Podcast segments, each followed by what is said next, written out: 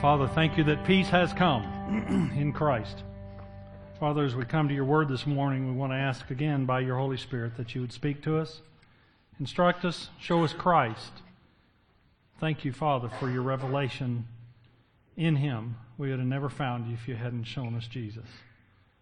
God be glorified this morning. Amen.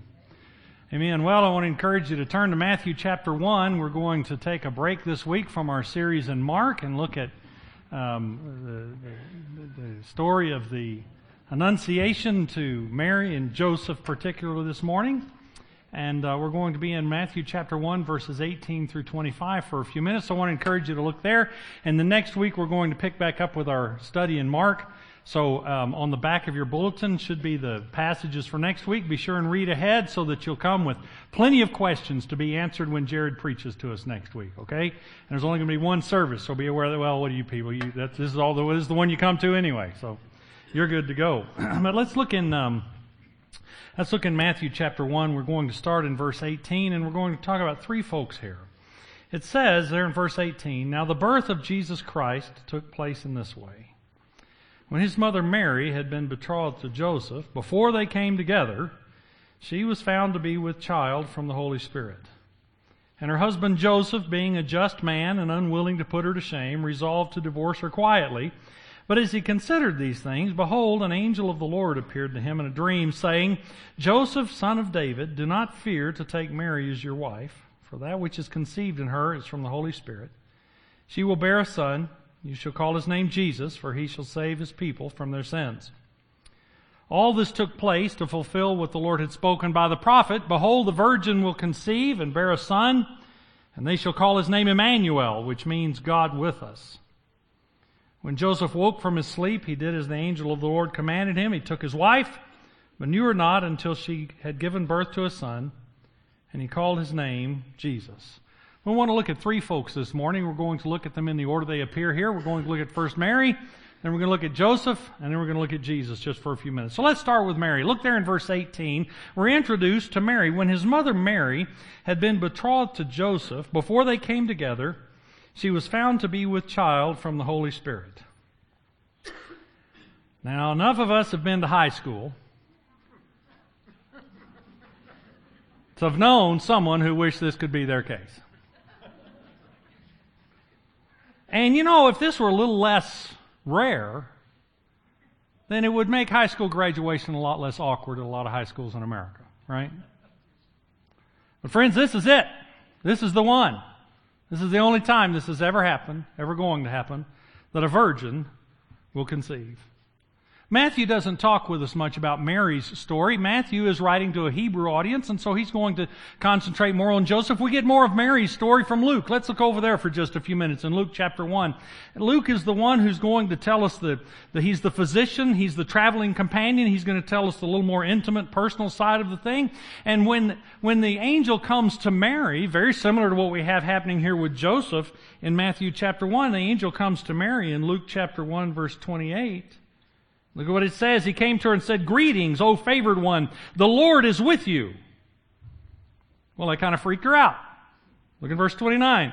She was greatly troubled at the saying and tried to discern what sort of greeting this might be. In other words, who are you and what are you talking about? Uh, greatly, O favored one, the Lord is with you. I wonder if she, you know, if today we'd think of that as a spam email, right? Just send that over to the spam catcher and but you know, that greeting that he gave to her, reminds me of that guy. Remember, remember that little guy over in the Old Testament named Gideon? He's down there and he's He's threshing out the grain and he doesn't want the bad guys to see him. And so he's down in a wine press. He's down in a hole threshing out grain. And that's not where you thresh out grain. You thresh out grain in an open area so that when you thresh the grain, you pick up the grain and the husks and the wind blows the husk away and the grain falls to the ground. He's down in a hole with all the dust and the husk and all the mess and he's trying to hide down there because if the enemy sees it, they're going to come steal his food. And while he's down there in a hole, an angel appears to him in Judges chapter 6 and says, The Lord is with you, O mighty man of valor. I wonder if Gideon looked at him and said, Have you heard of the 90 pound weakling? I weigh 87 pounds. I don't even rate that. And yet, The angel of the Lord is dealing with these people in terms of who he knows them to be. Here we're dealing with a girl, what is she, 13, 14, 15 years old? And the angel of the Lord comes to her and says, Oh, favored one, the Lord is with you. Isn't it wonderful that when we're sitting here looking over our shoulder, are, are you talking to my older sister? She's the charming one. You must be thinking of her. When we're trying to figure out who it is you're really referring yourself to, that God is dealing with us in terms of who He knows we really are or who he knows he's going to make us become. You remember when Nathaniel came walking up to Jesus and Jesus looks at him and says, Ah, here's you a true Israelite in whom there is no guile. He dealt with Nathaniel in terms of who he knew him to be. But when it came to Simon Peter, he said, You are Simon, but you will be Peter. He dealt with him in, to, in terms of who he was going to cause him to become. And isn't it wonderful that God always deals with us in terms of what He knows, not in terms of what our neighbors know, not in terms of what our families know, and not even in terms of what we know. Mary looks at she's she's troubled at this. Look at verse 29. She was greatly troubled, saying, and tried to discern what sort of greeting this might be. There are strange things afoot at the Circle K. Extra credit if you can get the movie reference there. Look at verse 30. He continues. Do not be afraid, Mary. This is the angel talking. You found favor with God. Verse 31, you will conceive. You'll bear a son. His name's Jesus. Verse 32, he'll be great. He'll be called the Son of the Most High. Have the throne of his father David. Verse 33, he'll reign over the house of Jacob. His kingdom there will be no end. And her question in verse 34, her response is, How will this be since I am a virgin? And you know what? That's a good question. Kind of like, thank you for class participation. We appreciate your involvement here. God is not scared of your questions. God has been asked questions all the way from the beginning. He's not afraid of your questions. He invites your questions. What he, what he has a real problem with is refusal and disobedience. Mary comes to him in a very honest and simple fashion and says, I don't understand this. And he answers her question. He remembers our frame. He knows that we're dust. He, he understands where we're coming from. But when she comes to him with a simple question, he just looks at it and says, well, let me explain. This is what's going to happen there in verse 35. The Holy Spirit will come upon you and the power of the Most High will overshadow you. Therefore, the child to be born will be called holy the Son of God. And then just kind of interjects. Now, I know this is a weird thing. I know you've never heard of this before, but I'm telling you the truth, and here's proof of it. I'm giving you an evidence, verse 36. Behold, your relative Elizabeth, in her old age, has also conceived a son. And this is the sixth month with her who was called barren. For nothing will be impossible with God. So here comes the, whole, the angel. And he appears to Mary and he says, we have, I'm here to talk with you. I want you to bear, to carry the Son of God. How do you feel about that? What do you think? You up for that? You ever thought about all the people that, Jesus, that, that God called throughout the Bible? You know, he comes to Moses. He's out there wandering around that day. He says, Moses, I want you to deliver my people, Israel, from Egypt. Moses had four responses. He had four answers to that simple request. I want you to go down there and just do what I tell you to do. His first response was, Well, who am I? in Exodus chapter 3, verse 11. Who, who am I?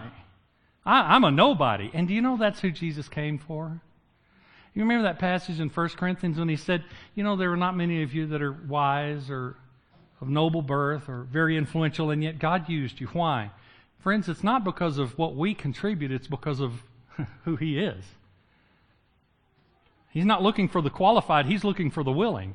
And Moses came to him and said, well, well, who am I? I'm a nobody. His second response was, well, who are you? God said, don't worry about who I am. I can take care of who I am. I am that I am. I got that one covered. Moses is just looking for an out, and so he comes to a third excuse over in chapter 4, verse 10, when he looks at him and says, I can't.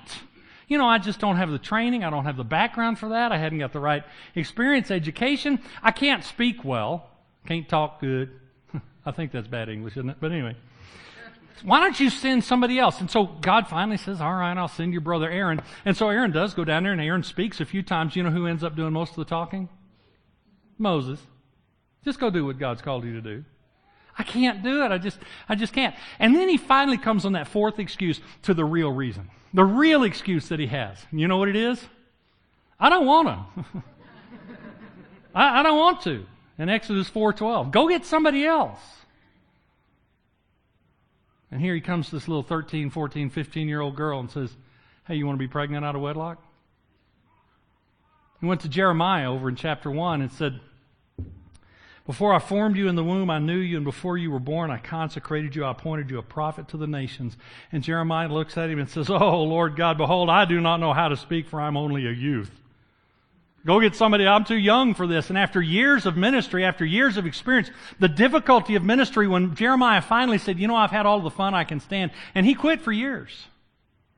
Jeremiah quit the ministry for years. They're throwing him in wells that are supposedly dry, but he's sinking up to his armpits in mud, and they're beating him up, and they're tearing up his writings, and they're ignoring God. Not one convert the entire ministry of Jeremiah. How long would you last? Jeremiah looked at God and said, I've had all the fun I can stand. He looks at him in, John, in Jeremiah chapter 20 and says, Oh Lord, you have deceived me and I was deceived. I became a laughing stock all day and everyone mocks me. Cursed is the day I was born. Why did I come out from the womb to see toil and sorrow and spend my days in shame? God came to Jeremiah and said, I have something for you to do. I'd really rather not. And you know, he comes to Jonah and says, I want you to go down there to Nineveh I want you to tell those people the gospel. Jonah didn't say a word. He didn't answer. He didn't say a word. He just went down to Joppa, found a ship going to Tarshish, paid the fare, went on board to go with them to Tarshish, away from the presence of the Lord, as if God isn't in Tarshish. It's like going to Magna, right? You know what's interesting about the time you get to Magna? God's there too. Because he didn't even make it to Tarshish. It was while en route to Tarshish. But that little fishy got a little bit hungry, right?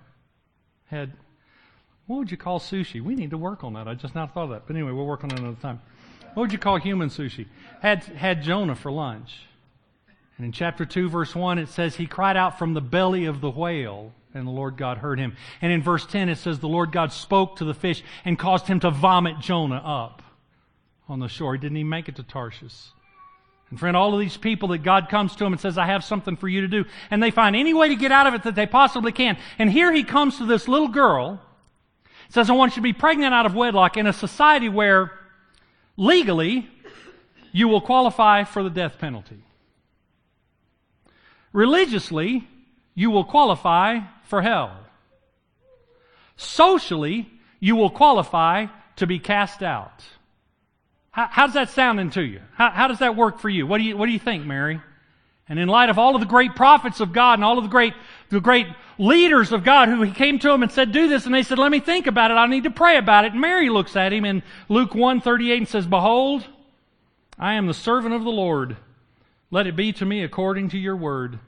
And with that, the angel departed from her.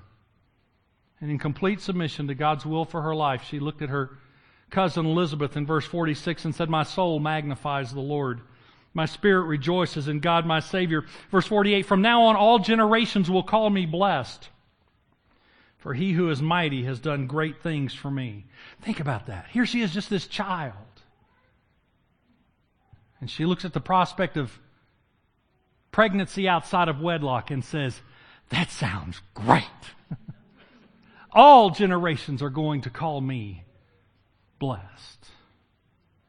And the angel of the Lord departed. You know what's interesting to me about that? When the angel of the Lord, he came to Mary and he talked to Mary. He said, Here's something that we have for you to do. There's a calling on your life. He didn't, the angel of the Lord didn't go clear it with her parents first. Didn't go clear it with her fiance first. He didn't go clear it with society. He came and talked to her and said, I have a calling for your life. What are you going to do? And when Mary looked at him and said, My soul glorifies the Lord, I'll do anything you tell me to do. Then the angel of the Lord said, Okay, now I'm going to take care of everybody around that. And now he goes and talks to Joseph. So, first off, we have Mary. Secondly, we have Joseph. Turn back to Matthew chapter 1 there, if you would. Joseph's an interesting fellow. We don't we don't see very much of Joseph. We know very little about him. We do know in verse 19 that it says he's a just man, he's a righteous man. He must have greatly loved Mary because he did not want to put her, it says, to public shame. He resolved to divorce her quietly. But God had other things in mind.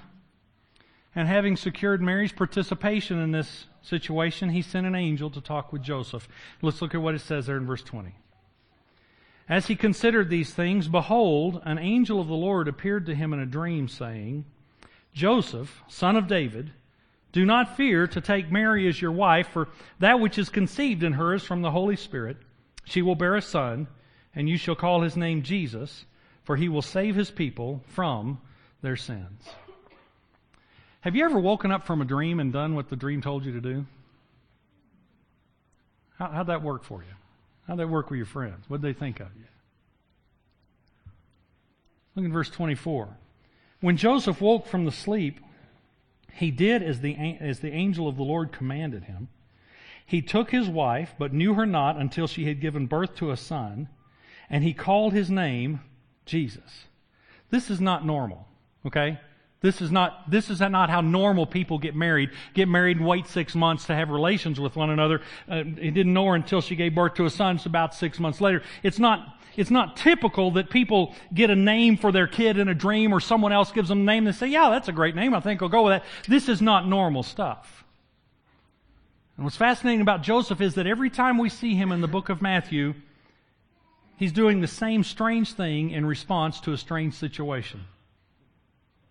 Look there in chapter 2, verse 13. Herod, po- politics, the political situation is heating up, and some folks have come in to visit this, this Christ child, the one the star is pointed to, and Herod's all scared. And in verse 13, Herod has a scheme in mind, so an angel of the Lord appeared to Joseph in a dream and said, Rise, take the child and his mother, and flee to Egypt and remain there until I tell you, for Herod is about to search for the child to destroy him. And he rose and took the child and his mother by night and departed to Egypt and remained there until the death of Herod. Second time we see J- Joseph having a dream and doing what the dream tells him to do. Is he highly impressionable or is he obedient?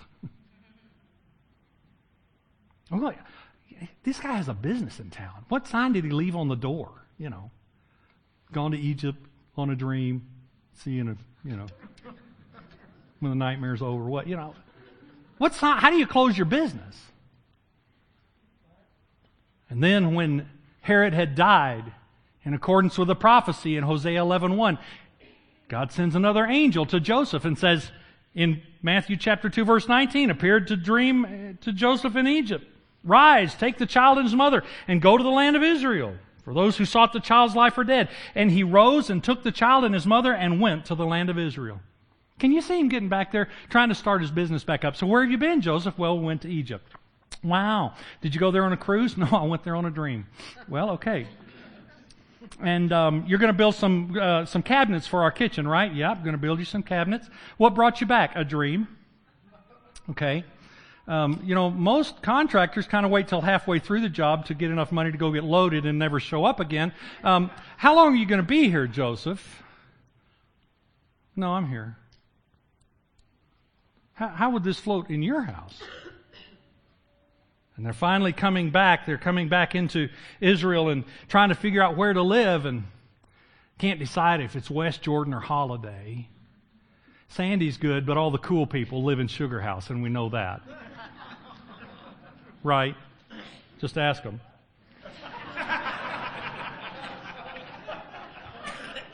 But Matthew 2:22 being warned in a dream he withdrew to the district of Galilee and he went and lived in a city called Nazareth.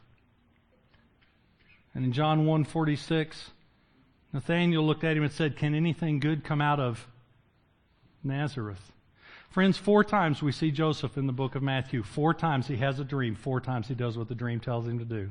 Isn't that fascinating? We, we really don't know anything else about him, but we do know this one thing. He's an obedient man. He's a just man.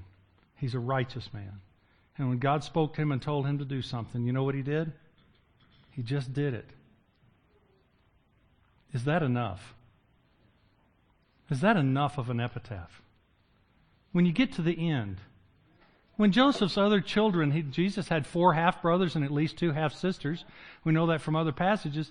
When we get to the end, we get to the funeral, and Jesus' half brothers and half sisters stand up and they look at him and say, You know, our dad just did what God told him to do. Would that be good enough? Joseph was a righteous man. He just did what God told him to do. First off, Mary. Secondly, Joseph. Now let's look at Jesus. Jesus is the subject of this whole story anyway.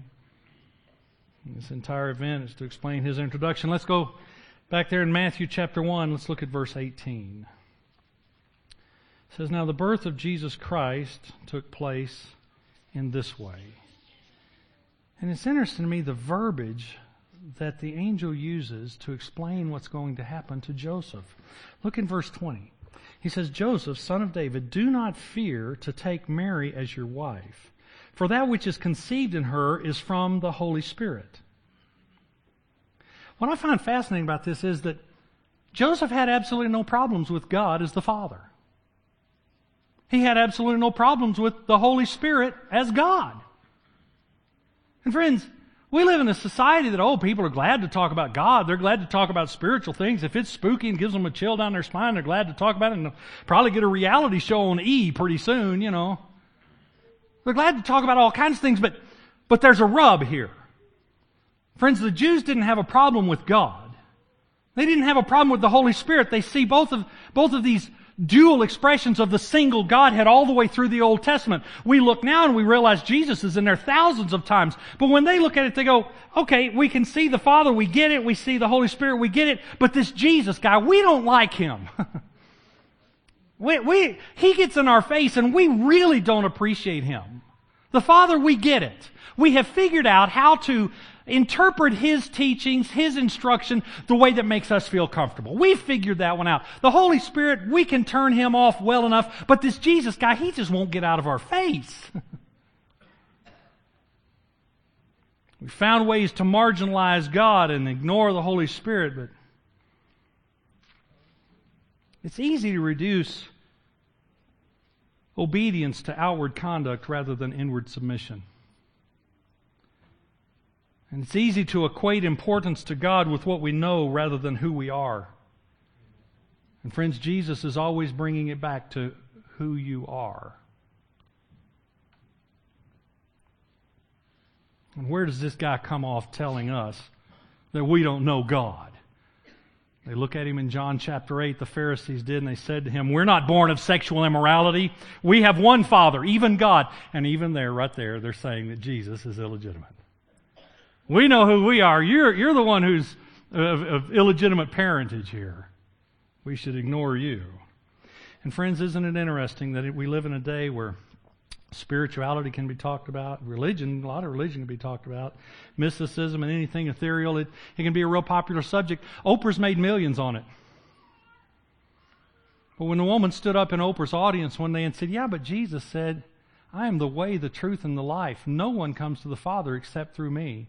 Oprah looked at her and said, But you don't believe that, do you? It's this Jesus guy. He's the rub. Friends, this is the one the whole story is about. Who is he? And what are you going to do with him? The purpose of this whole birth is to never leave us where we are. Look there in verse 21. He never leaves us where we are, but instead, he says, You shall bear a son, and you will call his name Jesus. Why? He tells us why. For he will save his people from their sins. Friends, there is victory over sin in Jesus Christ. He didn't leave us there. He didn't leave us where we are. He comes to us where we are and says, I have some place for you to go. You come with me. Follow me, and I'm going to change you. He saves us from our sins. How can he do this? Who, who is this kid? Verse 23. Call his name Emmanuel, which means God with us. And friends, he's not the very least of all of the divine emanations. He's not God having, having reduced himself and reduced and reduced and reduced this thousands of echelons and levels until he gets down to the very end and the bottom one, Jesus can finally touch these horrible humans down here. And he's not the best of us, the teacher that's risen from among us and, and oh, he can lift our conscience. No, he is God in the flesh in complete agreement with the rest of Revelation, in him is the fullness of deity in bodily form. He is God in the flesh. That's how he can do it. How can he save us from our sins? Because of who he is. He is God. Everything that makes the Father God makes the Son God. What is it? It is eternal self existence. There's no beginning, there's no end, there's no creation, there's no stopping. It is eternal self existence. It is eternal complete knowledge. It is eternal will. It is the ability to have a will, and then, here's the important part, to be able to accomplish that will. Okay? How many of you would like to be driving a Lamborghini by the end of this week? Okay, we had some honest ones in the first service too, and I appreciate that. Way to go, Jeremiah. We'll work on that. Maybe we get a matchbox for Jeremiah. What do you think? You know, I've never been in a Lamborghini. I'd be willing to give it a shot squeezing into one of them. I can't imagine that it would be easy to fit into, but I'd give it a shot, right? So I'm going to will that I have a Lamborghini by the end of the week. You know the difference between me and God? His will can make it happen. Mine cannot. And friends, whatever it is that makes God, the Father, God, is the same which makes the Son God, which makes the Holy Spirit God. And yet the Bible says there's only one God. Why do we believe in a Trinity? That's the reason. Because He was God in the flesh, saving us from our sins. And friends, He is the ointment in the, the fly in the ointment for the Pharisees, and He's the fly in the ointment for us. Because as long as we see him as a baby in a manger and just cute and cuddly, I was carrying one of my grandsons around here, and so many folks say, he's such a cute little baby. He's a cute little baby, just a cute little baby. You know, as long as we keep Jesus in the manger, he's just a cute little baby. As long as we have him feeding people and, and teaching the ignorant, then, then he's social consciousness trying to raise our level of understanding. My friend, put him on the cross. Put him on the cross as the one who died for my sins Put him as the, the risen one, the one who rose out of the grave victorious over the grave. Now we have a problem. How is it that he's able to do this? It's only God who can forgive sins. And the Pharisees said the exact same thing. They said the exact same thing. Jesus comes to them in Mark chapter 2, and he's talking to the guy that's on the paralytic, and says, Your sins are forgiven. And the Pharisees, why does this man speak like this? He's blaspheming. Who can forgive sins but God alone? And Jesus goes, You're right. You're right. You got it. Way to go. Proud of you. You know why he can forgive sins? Abraham Lincoln, president during the Civil War, when deserters from the Union Army, when they catch them, they execute them. And most of those, a lot of those executions, they would bring to Abraham Lincoln. Well, he didn't want to send them to a firing squad. He said if we put those boys in front of a firing squad, it'd scare them to death. I think that's funny. Nobody laughed in the first service either. I think that's funny. But anyway, so Abraham Lincoln said, God, Jesus cannot forgive my sins. Death 2,000 years ago cannot forgive my sin. I don't know if he died with that, but that's one of the things he said at one point in his life. And what's fascinating to me is that those deserters could stand in front of him and he thought he had power to forgive them. He thought he had power to pardon them. And yet Jesus doesn't have power to forgive me of my sin. Do you know who has power to forgive? The one who wrote the law. Abraham Lincoln represented the one who wrote the law, and he looked at him and said, I pardon you, you're forgiven, you don't have to be executed. And friends, Jesus is the one who wrote the law. And he looks at us and he says, I'm willing to give you forgiveness of sin. I'm willing to offer you. I'm, I'm offering you a gift. I'm going to make an exchange here. I will give you forgiveness of sin. Here's what I want from you I want your life. Will you give me your life? I've given you mine. And friend, as the one who wrote the law, he is fully authorized to look at you and say, Forgiven. That is a great message. And friends, that same God who revealed himself to Mary and she submitted and obeyed. And that same God who revealed himself to Joseph who submitted and obeyed, got up immediately, rose in the middle of the night to run to Egypt. That same God comes to us. And he reveals himself to us with a very simple and clear command.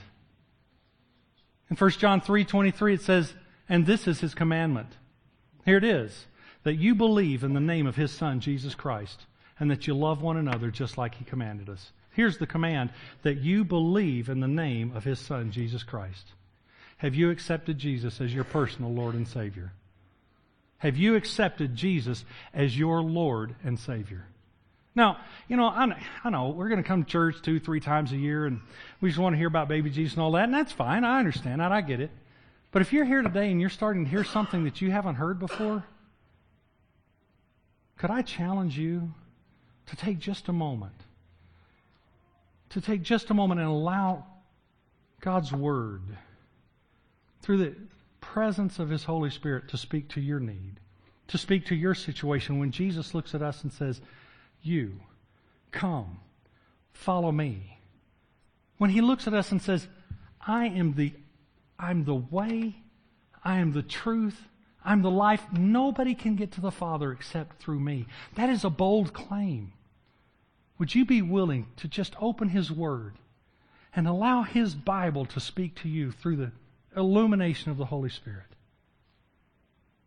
Allow His message to speak to you. Would you be willing to do that? That is His clear command that we believe in the name of His Son, Jesus Christ. There are a lot of us this morning who've already accepted Him. And yet there's still difficulties, there's still doubts. Oh, I don't know. God could never use me, and I know He wants to get things done, but I'll let somebody else do it. I wonder if He comes to us with another clear command that He gave to Thomas over in John chapter 20 when He said, Stop doubting and believe. What could we get done in this, this valley if we were just willing to say, God, be it done to me according to thy will? I'll do whatever you tell me to do his invitation is a relationship with him because of the finished work of Jesus on the cross that began in what we celebrate this week his birth into our existence. Let's pray.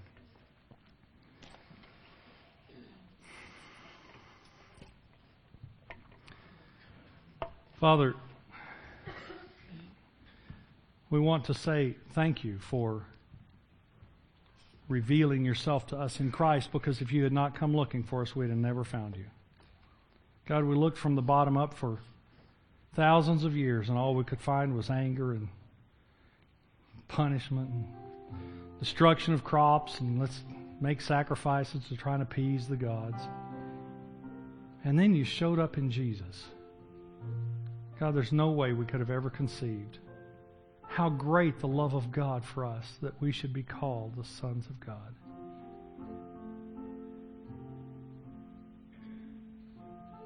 So, Father, we want to say thank you for revealing yourself to us in Christ. And as we hear your word, as we hear your Holy Spirit speak to us, just like He spoke to them so many years ago, and issues a challenge, introduces us to a command. God, what will be our response?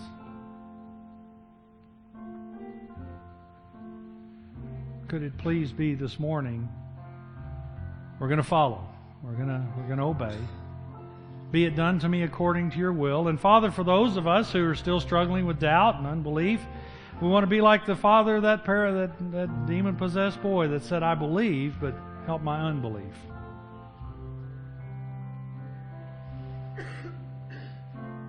Father, be glorified this morning in Jesus. We're going to take Lord's Supper this morning.